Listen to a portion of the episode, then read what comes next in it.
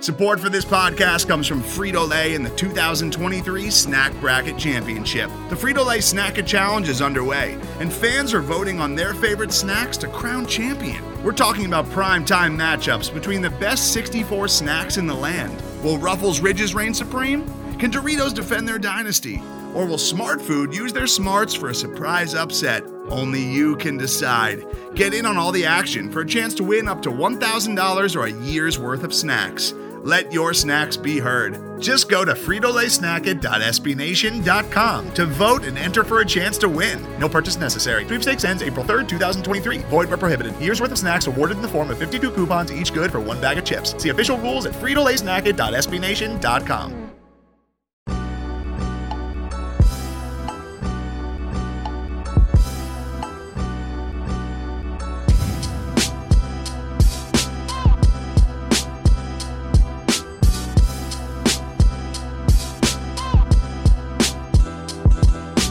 Welcome in everybody to the Longhorn Republic, your source for Texas Longhorn news, sports, and opinions with a bit of snark built in. We are a podcast of Burnt Orange Nation, and you can find more great Texas Longhorn content over at burntorangenation.com. If you like what we do, please leave us a rating or review on Apple Podcasts. Let's get the show out there.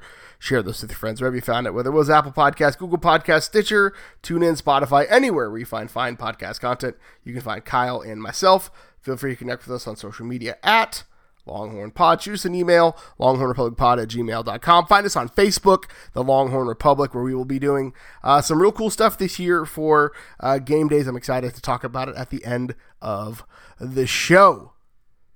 But my name is Gerald Goodrich. I'm your host this week, like I am every week, and I'm joined by the president emeritus of the Barrick Nealy Fan Club, Kyle Carpenter. Kyle, how are you? Hey man, the the uh, 2005 Texas State Bobcat team is one that uh, is very close to my heart.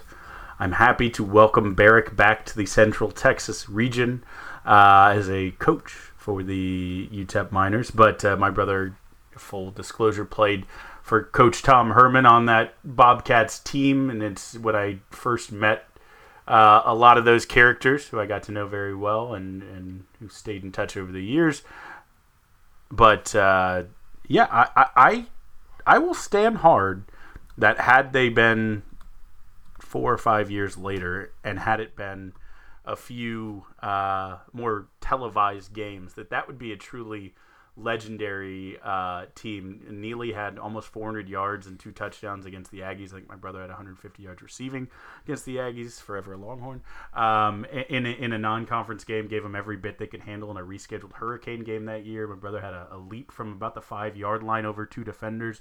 Barrick finished, uh, I think, second that year for what at that time was the one AA Heisman equivalent to Walter Payton Award. Uh, they were a fun team. They put from again a, a team that did not win the national title at a second uh, level, FCS uh, equivalent now level. They put I think six guys uh, into the NFL that year, so a really fun team, and obviously uh, Barrick Nealy, the greatest Texas State quarterback of all time, Houston area product. Yeah, you you mentioned him via text, and you were like, you know, my brother played with the the UTEP uh, the UTEP running backs coach, and I was like, wait, like Barrick Nealy, right? Like just say that next. Like any anybody who's followed college football in the Central Texas region or te- like for the last probably twenty years knows Barrick Nealy. That's fine. Yeah. So again, running backs coach Barrick Neely, UTEP.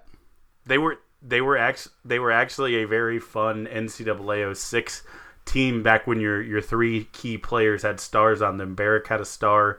Uh, my brother had a star, and then I think David Simmons, the linebacker, had the star on the defense as the captains or whatever. Uh, but Barrick being a mobile quarterback who had like a 90 something throw power uh, and, and a couple fast receivers, they were a sneaky, like, oh no, you be a, you know, a, decent four star team. I'll play with these little nothings uh, who you could sneak up on some people with. That was Kyle's favorite thing to do. He and I almost got in a fist fight. It's no big deal. So uh, we're here to talk football. Kyle, it's our game preview podcast. Holy McGillicuddy, we are finally, finally, finally here, Kyle. It felt like a long time coming.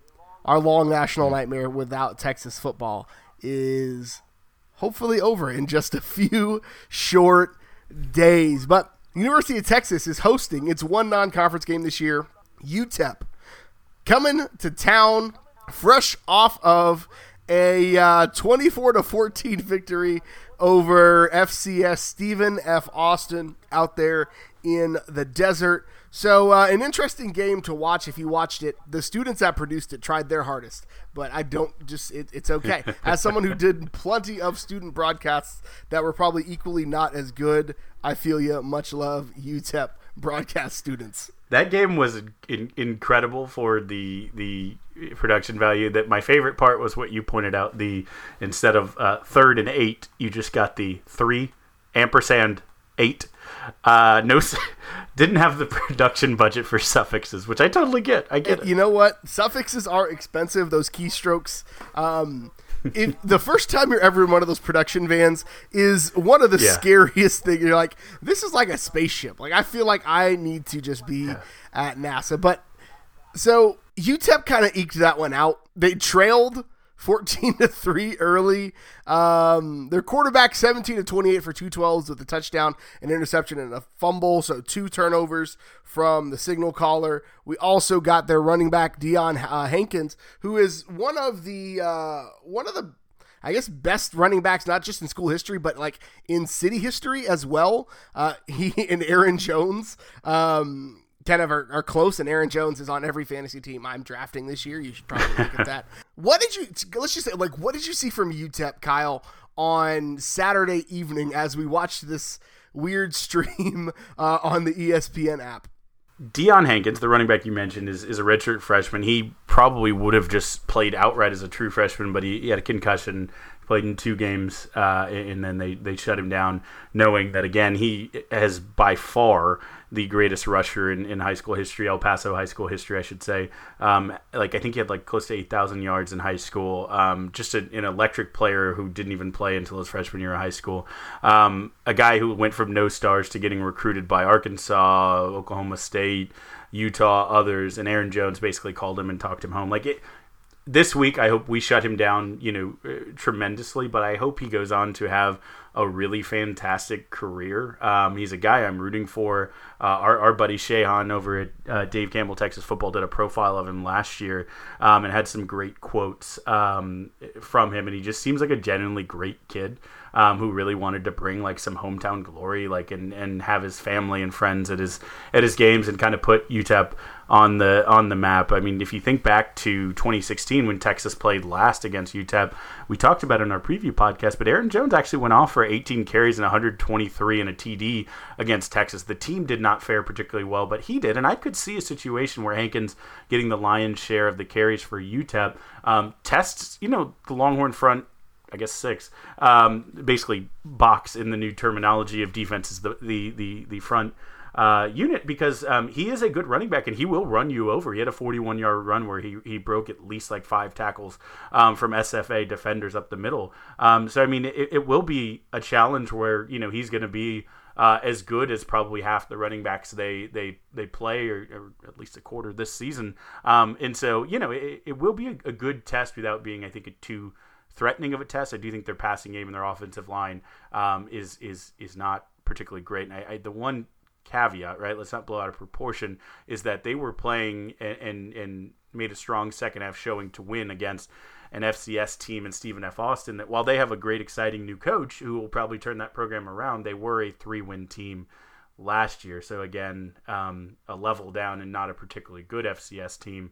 Um, so, so you do have to take it with lots of grains of salt. But again, I think it, will be a good test for the Texas run game before you get Pooka Williams and before you get Chuba Hubbard and before you get some of the better running backs in the Big 12 that, you know, at least in your I would say you should absolutely win by a lot of points game. You still see something that you can take away uh, and and grow off of for the season to come this is this is gonna sound terrible, but whatever. Um, our UTEP preview guy was like, "Yeah, they're not gonna be good this year." Um, so I feel okay saying this. This is an opportunity for Texas to get some reps in the trenches against people wearing other jerseys. Right? You can only hit your own teammates for so long until it gets boring, and so the ability to play against another team, and I think the ability to get some of these younger guys some live fire reps. Like you've got guys like Alfred Collins who are number two on the depth chart. You've got guys like Andre Carrick who are true freshmen, number two on the depth chart. And so getting some of these younger guys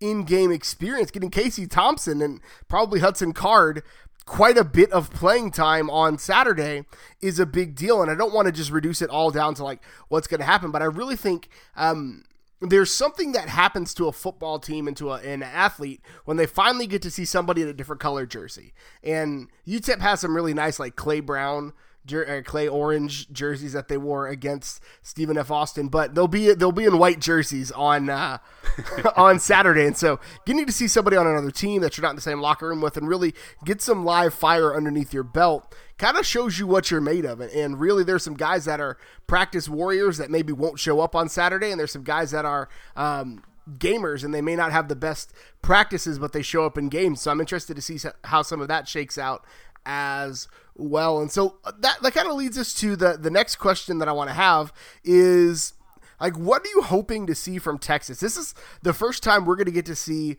Texas play football in like what nine months basically nine almost 10 months at this point um december december to nine months and, and 12, 12 yeah. days it was december 31st a few hours shy of 2020 yeah. so like again nine and a half months we haven't seen this team play football. So, what are you hoping to see from Texas on Saturday? Well, for me, I'd like to see them dominate on all three fronts, right? Like, I mean, I think back to the, the San Jose State game a couple years ago where it's a team that you know you should beat and you do and, and you, you leave it without any doubt you get lots of reps for lots of uh, players you know up and down the depth chart you walk away with no injuries obviously but it's a comfortable win and there's nothing silly but teach the guys like you said not just you know hey it's i get to hit someone else but teach the guys to win and to dominate and to punish their opponent right? Don't let up. Like get that mentality of i don't care if i'm playing kansas or utep or oklahoma I go every play and try to just absolutely mollywop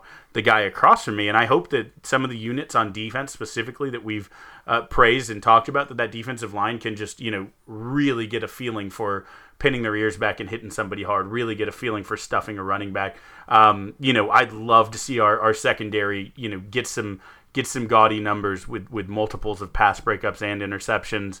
Um, you know, people tackling the ball get some some fumbles. I think there was uh, a couple fumbles, uh, or at least at least one or two from from UTEP uh, in their first game. So you know, I'd love to see the defense really swarm and dominate. But you know, I like I said, I'd also like to see a secondary that is so clearly athletically, um, you know, overmatching their opponent play that way. And I would like to see a defensive line that really needs to get in the habit of kicking people's butt, really do it. And then linebackers, right? Here's your chance where you know, all right, we've been the slept on unit.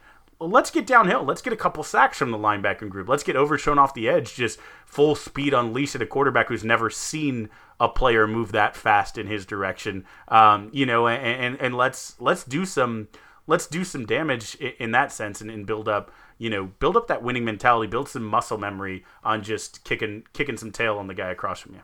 Post game, when players talk about, yeah, you know, we don't want to overlook any opponent, we don't look past any opponent, and then like you have class with those guys on, you know, Monday, and you're like, did you really actually think it was like, no, I knew I'd be out by the second quarter, right? So like that's that's one of the things that I hope to see on Saturday. But I really think the other thing that I hope to see is I want to see dominant run defense because I'm not necessarily not con- I'm not not concerned, right? I, you always pay attention to the pass defense in the Big 12. Like that's just what we do. But I think the run defense is where I have more questions because Pooka Williams absolutely went off on Texas last year, right? I think if there's yeah. going to be a deficiency on this defense, it's going to be against the run. And even though the Big 12 is your passing is is your air quotes passing league because again, that's a reductive argument that people make on four-letter networks to keep Big 12 teams out of big conversations. Um, the run defense is where I think it's going to start for Texas. And we talk about it on this podcast all the time.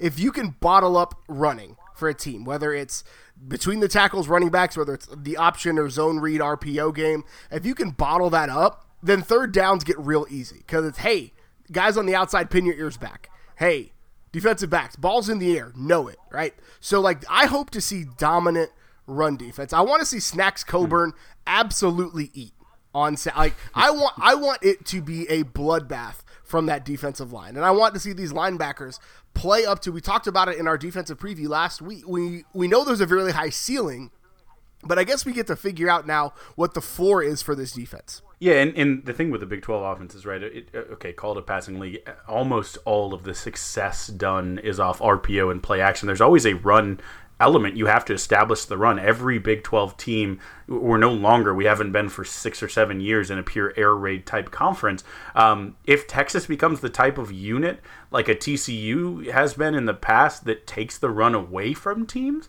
and makes them pure drop back because, you know, the, the play action is, is, you know, not incredibly effective against a unit that's averaging, you know, a yard and a half a carry to opposing running backs.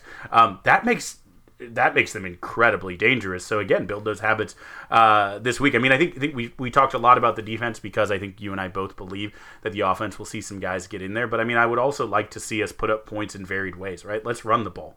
Let's throw the ball. Um, you know, let's let's spread it out and, and get people involved. I want to see um, playmakers make plays in space. Basically, I'll I'll, I'll synthesize all of our gains to that. I want to see running backs get the corner and go. I want to see, you know, receivers take screens and, and, and have, you know, 50, 60 YAC uh, yards after the catch. Let's get YACs on, on both sides. Uh, yards after contact for running backs and YACs for receivers. Let's um, let's have playmakers and let's look like it and feel like it and, and you know really um, again like these are kids who dominated every single one of them at the high school level and, and you know they they maybe have had some success at the college level but let's let's look like these are the best players in the country like we you know assumed they were when we put together these top ranked classes and brought them to the University of Texas. Absolutely. So uh, before we get to Podstradamus one of my favorite things we do every uh, every game weekend during football Kyle you of course because this is what you like to do, have a random quiz for me in the show notes. I have sprung this upon you yet again, Gerald. You obviously know. I don't know if you ever. Have, question first: Have you ever driven to El Paso, Texas? I have not.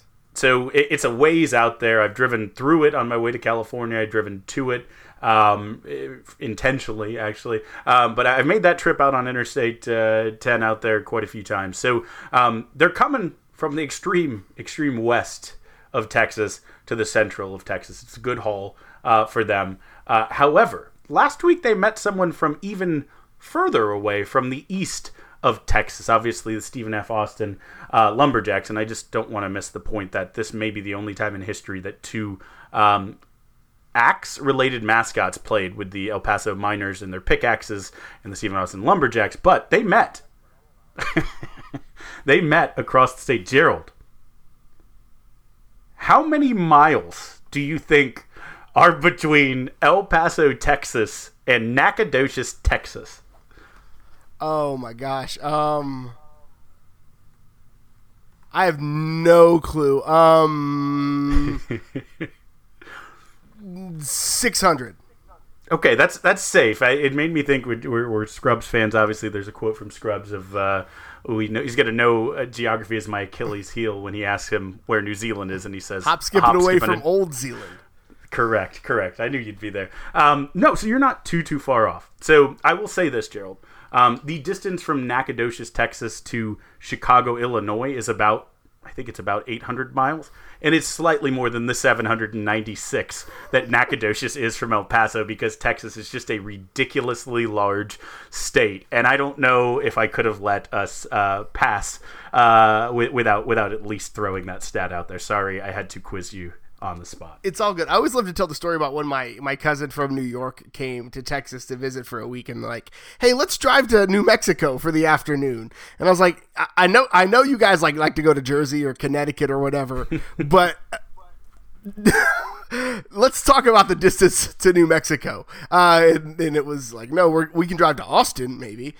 we could probably do that for an afternoon. But anywho, so Podstradamus is a thing we do every game week during football season where Kyle and I put on our wizard hats and try to uh, prognosticate about what's going to happen on Saturday. So we try to pick a specific uh, player, area, or event that will happen on Saturday. We try to make our best guess, and then we give each other grief whether or not we get it. We also try to uh, find roundabout ways to justify us being right when it's not right. We're like, well, if you do this, this, this, and this, you look at it sideways and you squint. I was actually right. That's something that we both do uh, to perfection. So, Kyle, I think we're going to keep score this year. I think we're going to keep uh, try to keep score this year. So, what is your Podstradamus prediction for Week One against UTEP?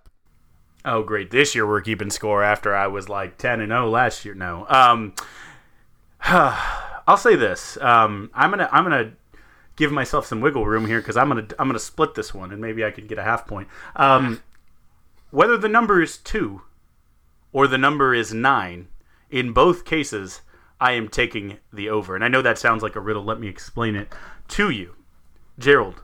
If the number line is set at two and the thing that it is describing is quarterbacks throwing a pass. I am taking, or excuse me, players. Let me clarify very, very quickly. Players throwing a pass. I am taking the over that more than two players will throw a pass for the University of Texas uh, on on Saturday.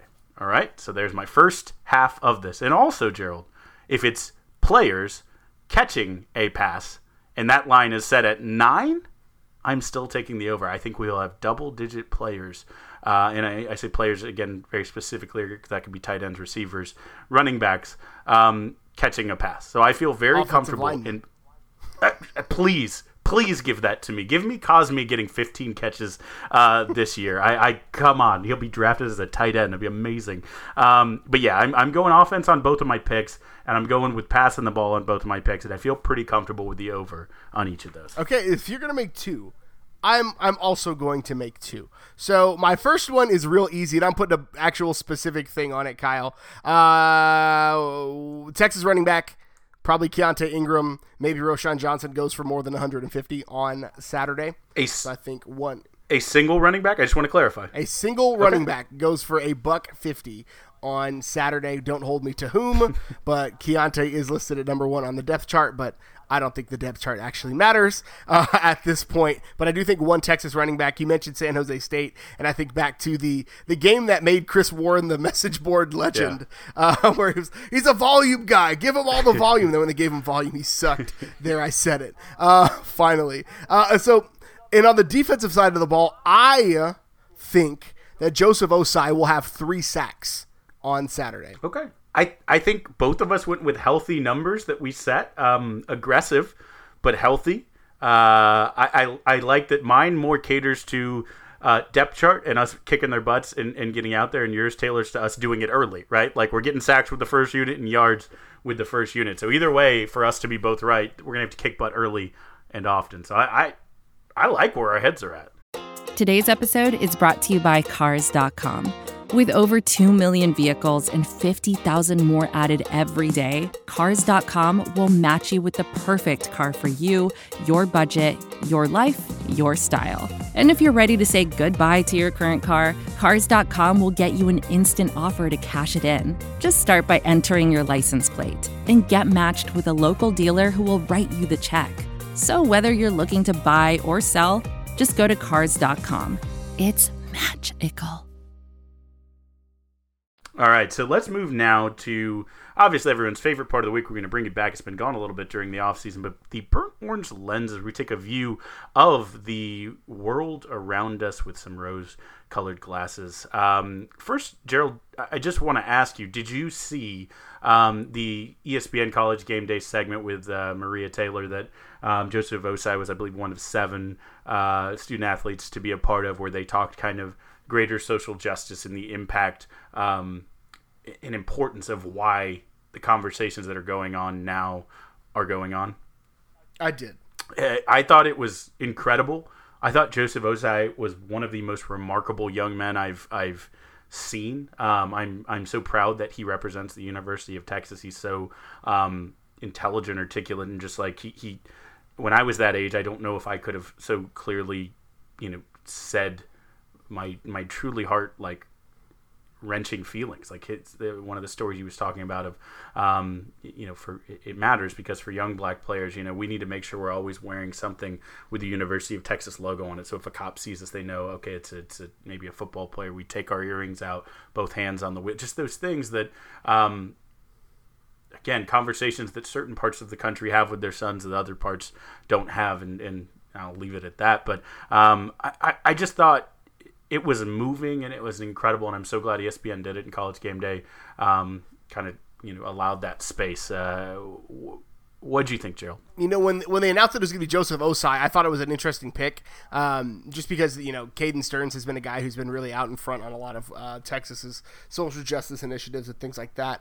Uh, but then when I heard Joseph Os- Ossai sharing um, the way that he's able to communicate his thoughts and feelings and uh, like emotions, even in a way that I wasn't capable of at, at 20, um, and probably still am not at 30 and change, um, was was really really interesting. I think it's a um, again, it's conversations that I think are unnecessarily polarizing to people because I think people just roll their eyes sometimes when uh, you talk about social justice things in um, in sports context. But I think when you know, I, I, think back to what the what the players were saying when they rallied over the summer that you know I'm a Texas football player for four years, I'm a black man for the rest of my life, and so being able to put it out there. And I think you know Joseph Ossai said like football is my safety net. Like football is the thing that um, you know I I know I am I'm safe because of, and not everybody has that. And so I think giving players the opportunity to share their perspective, uh, hopefully it's a conversation that people are willing to have and willing to listen to uh, and, and, and really be in on. Yeah, I, I, I love that. Um, I, I, think, uh, like I said, Kirk Herbstreit came out of it in tears, and that was just emotional um, to see him kind of react that way. And probably the thing that got more Longhorn media attention, and, and you know, certainly deserves a lot, was that Herbstreit then, uh, the second time, you know, being uh, very uh, relevant in the UT message board world, uh, made his picks for the college football playoffs. And, and Gerald, lo and behold, the University of Texas was one of those Final Four. He did not have us winning the national championship. I think it was an Alabama rematch in his scenario where we lost in the playoffs. But uh, seems to be some some early season hype back to the good old days of Texas football. I'm fine with that. I think some of that was based on they like we have questions about Spencer Rattler, and I'm like, I don't until a OU quarterback has issues multiple years in a row. I will not have questions about an OU quarterback. there, I said it. Um, but I think it, it's it's good to see. I think Texas. I hope this doesn't turn into another meme. We actually are. Uh, we just passed the anniversary of Texas is back becoming a meme mm-hmm. after the uh, preseason game against a Notre Dame team that was overrated. Come to find out they were awful, and so was that Texas team. Um, but I think it's it's it's good to see Texas back in the national conversation. And without being the sunshine pumper that we have been accused of, I think if there's a team and if there's a year, it's this year. Uh, I think you're absolutely right, and I love that. Uh, so we have some some additional uh, news, maybe not good news. I wrote certainly not good news. We'll start with this story actually. So the NCAA furloughed their entire staff of 600 in their Indianapolis office for anywhere uh, to three to eight weeks, which is just tough, right? Uh, love, hate, or have indifference towards the NC2A, um, those employees certainly um, you hate to see that, and that's a tough thing to swallow for any employee in any situation. But it was not only at the NCAA highest level. Um, the University of Utah furloughed every member of their athletic department, including their athletic director and all their head coaches. Um, and then again, it's not immune from it at home. The Texas athletic department furloughed, um, laid off, or reduced salary for hundreds. Um, I think uh, what CDC ultimately released as a number that's Chris Del Conte in this instance um, was 13.1 million in savings that could be had from um, this initiative, and again with reduced um, capacity and, and you know free at the soccer games and and you know seasons being shortened and things being canceled. Um, you know you understand why uh, they are obviously uh, have an incredible revenue, but they're still, you know, ha- have to manage fiscally uh, responsibly. And you hate to see it. And you feel for each of the 35 staff members laid off, the 11 which were furloughed, and and you know the the 35 vacant positions that are erased um, from the queue, basically. So you can think of 81 people who could have been. Um, helping the, the Texas Longhorns to get where they want to be from an athletic standpoint, who will not be doing that. So it's it's tough to swallow. It's a tough day for Longhorn Nation. I think that was earlier this week when that was announced. So um, tough all around. It's crazy to see that the University of Texas, which is year after year one of the two most lucrative athletic departments having to make these moves. A lot of it is preemptive, I think, because they know there's going to be a massive revenue loss at the football games. There's going to be a lot of a massive revenue loss because um, football is is you know what like 50 to 60 percent of their athletic revenue each and every year, and so um, not having ticket sales, having massively reduced uh, concession sales, all those types of things, I think are uh, and it's, it's, again you feel for the people that are impacted by this, and so you know I, I really. Um, there's not much to say other than like let's try to get this through this thing so uh, more more people don't have to lose their job. It, yeah, com- completely agree with you there. So um, the, the, the news story I was kind of alluding to before this is that there is some good news and some uh, some bad news, but again, hopefully temporary news. The NFL roster um, got to its kind of final uh, 53 man cut point, um, and there were some Longhorns who uh, were on the correct side, and some who I will just say were uh, going to make some GMs embarrassed. Right? All Longhorns, obviously, you're going to have productive NFL careers, but the good ones. Uh, there were some good stories. Texas defensive end Chuck who named the starter for the Houston Texans opposite J.J. Watt. J.J. seemed excited when they asked him about it. Uh, said he's made some huge leaps in his second year. He's excited to see what he can. Call them Chuck. That you know, uh, what starts on this podcast changes the world. I don't know if we actually did that, but I hope so. Um, uh, Ravens uh, safety DeShon Elliott, who again is is kind of bumped into the limelight uh, per uh, or. Uh, Thomas no longer being on the team is kind of directly filling in for him. Um, it was, I believe, uh, one of the NFL Network guys, Brian Baldinger, I think, said that for the Ravens defense in 2020, the breakout player will be DeShon. so I think the Joker, DeShon Elliott, ready to be uh, ready to, to, to have some of that potential realized in the NFL, and I think can have a, a, stellar season. So that's exciting. And then additionally for the Saints, there was one on each side. Malcolm Roach uh, joins Malcolm Brown again. That's M O C M well C O L M Colm versus C O M Comb, um, which again also there's the other Malcolm Brown with C O L M. It's confusing, guys. But Malcolm Roach is on the Saints, 53 man on that defensive line with Malcolm Brown. Um, and then, uh, unfortunately, I think he'll probably bounce uh, a bit as he did last year. Guys suited up for a playoff game, but Lil Jordan Humphrey uh, announced on the Saints practice squad.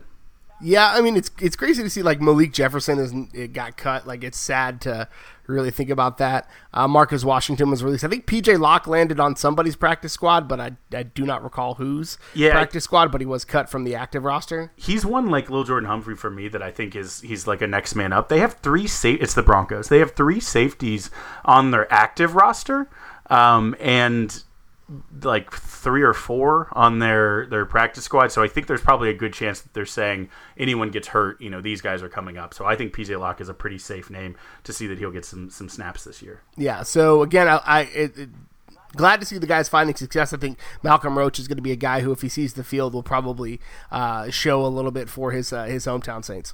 Yeah, I love that. I think the only there's probably some more that I that I missed when I was putting all of this together. I think the only other one was um, Adrian Colbert, who uh, again a guy who was had a great NFL career, probably better than he did in college even, um, but you know was on the Chiefs staff. I think he got a ring, um, but uh, he was released by by the Chiefs. But hey, uh, it's tough to make the Super Bowl champs. He's a guy I think could land somewhere else in that long line of Texas safety. So, um, on to college football a little bit. Uh, I did want to point out, uh, Gerald, we, we did a good job last year tracking Mack Brown and Shane Buechele and some of the guys who'd gone elsewhere because Longhorns for life. Um, but we, we tweeted out a, a, week or two ago, but uh, SMU, the, the potential permanent home of many Texas transfers to fin- finish out their careers. Um, currently has two, I believe, uh, Longhorn, uh, I'll say goods. Maybe not greats is the right word, but Longhorn goods.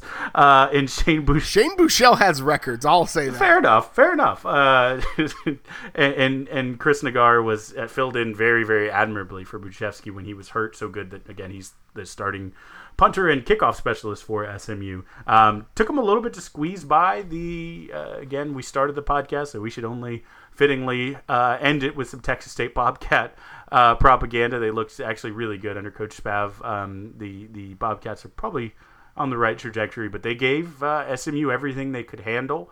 Um, but Bush did uh, go ahead and, and, open the season with one, we'll call it uh, Longhorn alum victory. Absolutely. Nat, uh, Chris Naggar just came in and decided to take over all of the kicking and punting. Like he's not just the place kicker, not just the kickoff specialist, but he's all he's doing it all: punting, kicking, kicking, all of it. And I absolutely love to see it.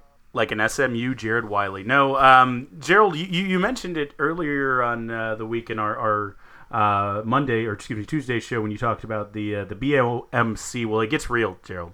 On the the hoops recruiting, obviously Longhorns. It's either a clear case of inflation uh, by the Burn Orange media, uh, or eh, maybe Shaka Smart being good at his job and the part of his job that he's never been questioned about, which is developing, finding overlooked diamonds in the rough. But um, a few of the recruits, Mr. Joplin jumped 100 spots to number 59 nationally, according to 247. Uh, Ellis uh, also um, moved up quite a bit to just outside the top 100. And Damian Collins, a guy who, again, I'm very hopeful uh, that will be the next or one of the next UT uh, recruits uh, listed to, to committing to the University of Texas. He's uh, hasn't committed it yet, but he is a he's a hot, I believe, right now on the recruiting sites. moved rightfully so into the top 20 nationally. So again, Gerald, how biased is the burnt orange media? I mean, it it everything. Texas Texas is paying all of the media uh, sources to inflate recruiting rankings, and there's a definite Texas lean, especially not because Shaka and his recruiting staff are really good at identifying players early and offering early and really getting in early. It's not that at all. It's obviously very clear, not just at the sporting levels. I mean, if you saw the was the national colors challenge or day or whatever on the fourth. Um, even on Good Morning America, they had Hoda and the Virginia Tech cheerleaders, and then who next to her, Jenna Bush and the UT Pom Squad featured on Good Morning America. You can't, if you're a poor Aggie, you can't turn on any channel without seeing some successful Longhorn out there just being a product of this burnt orange, obvious uh, tint and conspiracy. You know what? Stay mad. just stay mad about it. Die mad about it if you need to. so speaking of seeing Longhorns everywhere on your screen, or just good things on your television, because Longhorns are good. Uh, Gerald, the segment formerly known as the where we watch the giant screen uh, at the south end zone of the uh, what is now, let me get it right, the Campbell Williams uh, Field um, at DKR. Gerald, what are you watching? on your oversized screen. That's a that's a great segue. So, uh, not a ton of time to watch stuff this week. The uh, the child is being childish and that, that happens but uh, the boys is back for season two. Um, it is basically a, it's a it's a based on a comic book but um, what if superheroes were uh, corporate shills and also terrible people. And so um, it's not one to watch with the family or with the kids. Um, just like sport, like the first scene of the show, so like the equivalent of the Flash just runs through somebody and they explode. So like that's how the show starts. And so um, again, not one to watch with the kids, but I think the second season is better than the first season. Uh, it's been really oh, nice. really good. Uh, and so it's, it's I have this weird Karl Urban thing where I've never seen a Karl Urban product that I didn't enjoy. It may not have been good, but I enjoyed it. So uh, Karl Urban is one of the leads in that show. Um, again, not one to watch with the kids, but uh, if you if you don't mind some swearing and some irreverent superhero things happening, then uh, you might want to check it out. Gerald, I mean, it's probably different generations' version of this, but what do you feel stronger about the Dennis Quaid effect or the Karl Urban effect? That you know, it can it doesn't necessarily guarantee greatness, but it absolutely eliminates the potential for being a bomb. So there was there was a I, one, you and I have been Dennis Quaid effect people for years, right? Since I think mm-hmm. since Frequency came out, you're like, I don't know if that movie was good, but I enjoyed it. Uh, if you remember the movie Frequency, that was yeah. a thing. Um, and then before Ryan Reynolds was a star, there was also the Ryan Reynolds thing, where like bef- sure. bef- pre Deadpool, Ryan Reynolds was like, yeah, he was in Definitely Maybe, and then he did this movie where it was really weird. And anywho, but um, two guys, a girl, and a pizza place. Well, that was that was where Ryan Reynolds got his start, and that's always the right answer for. I knew this person was going to be a star before they were a star. Huge head, huge head, going to be a star. Uh, but I, I like. Karl Urban just makes like nerdy movies that I love, and so I think Karl Urban, uh, because of the recency of it, probably gets the edge. Okay, I love it. I love it. Um, the Boys sounds like if you're superhero movied out, um, which again you all should have watched uh, Black Panther this this past week or so. Um, but other than Black Panther, if you've been watching too much superhero, I have not seen The Boys, but it sounds like it might be a nice kind of realistic or even surrealistic antidote to like superhero tropedom, right? Yeah. So like they're they're all a send up of the like Justice League characters. So like you're mm. you're you've got the Superman analog who is um who is just a terrible person and will do anything to stay at the top of the corporate ladder. And you've got Yeah. um, your your Aquaman analog who is um, who is uh, sexually harasses new members of the superhero team, and so like they they hit on like it, it, it hit right when the Me Too movement thing happened, and they added a new female member of the team, and so there was a whole like that subplot happened. It was uh, it- again completely inappropriate. I was going to say, I feel bad that I laughed when you said that. It's just the fact that they thought to include it as parody, folks. Again, we're not encouraging sexual harassment, but it is um, a toxic and disgusting part of our society that should be laughed at, mocked, and, and called out whenever seen. But uh, I will transition deftly off there. Speaking of kind of surrealistic experiences, um, Gerald, do you remember? And I know you're not the, the world's largest soccer fan, but do you remember when NBC Sports got the rights to the Premier League and Jason Sudeikis played a coaching shorts, mustachioed American like bumpkin college or maybe professional, but football coach who goes abroad and becomes the head coach of the Tottenham Hotspur? Do you remember there's a couple commercials? Uh, yes, because it's a Bill Lawrence product. There you go.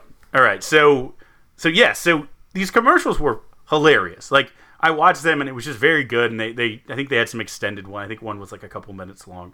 Um, and I, I was, you know, I think Jason Sudeikis is so charming and Incredible. handsome, anyways. Uh, and so I just thought it was a great premise. Like, okay, way to introduce kind of soccer to uh, the American audience. And by the way, just a, a caveat for our non-soccer watchers: all of my friends who live in England and support uh, English Premier League, which is specifically what we're talking about, say that it is much easier to watch the American stream of every game than it is in the British media, where they kind of decide what game gets shown, and you miss a lot, um, which is just a crazy phenomenon. But there you are. Um, anyways, that's all to say.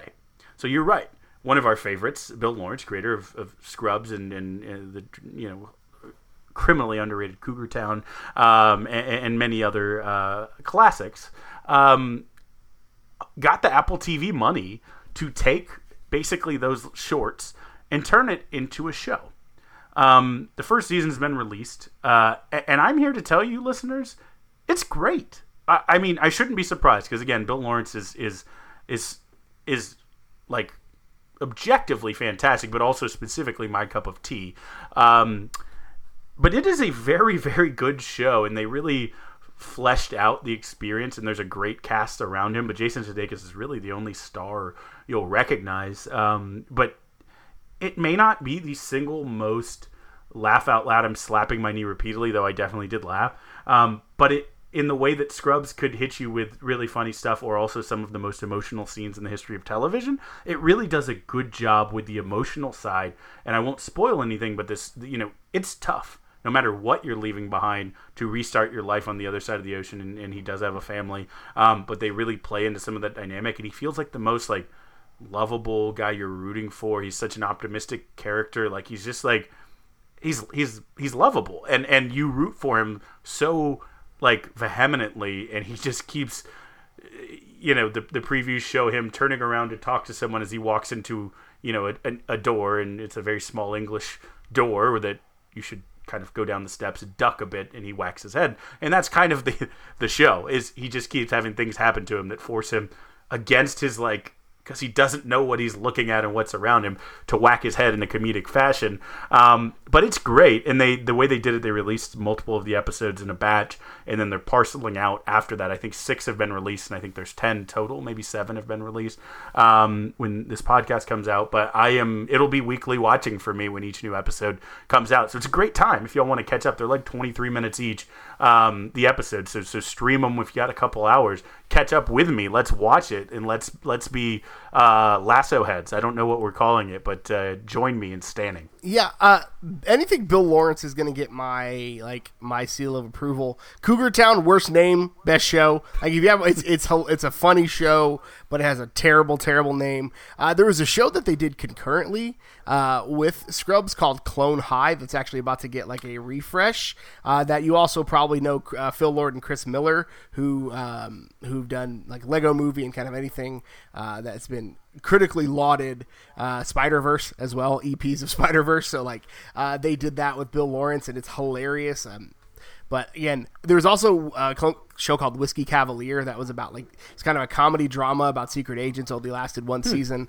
Uh, starred Scott Foley, who is just incredible. Love Scott Foley. But anywho, I could talk about Bill Lawrence all day. I haven't. I have not watched Ted Lasso because it's on Apple TV, and the Apple TV is in our bedroom, and we the the the newborn is still just young enough to sleep right next to our bed, so can't really watch TV uh, in there. But it's on like as soon as he moves to his own dang room, that is will be marathoned by the Goodriches. I streamed it on the computer. I'll say that. Um, you could do a free one week trial of Apple TV, and it's. Uh, I mean, it doesn't. There's no huge set pieces that necessarily require a, a giant screen, though. That is uh, antithetical to this uh, episode about the Godzillatron and our giant uh, screens, which we mostly all possess. But uh, yeah, it was fine on the computer. Um, I would recommend it, Gerald. I think you specifically would love it. Uh, I will have to check it out. But that's all we've got for you this week. Kyle, where can the folks find you on the internet? Oh, you can find me on Twitter at Kyle Carp. You can also follow the Texas Pregamer. We're back, baby, at Texas Pregamer. You follow me on Twitter. I'm at GH Goodrich.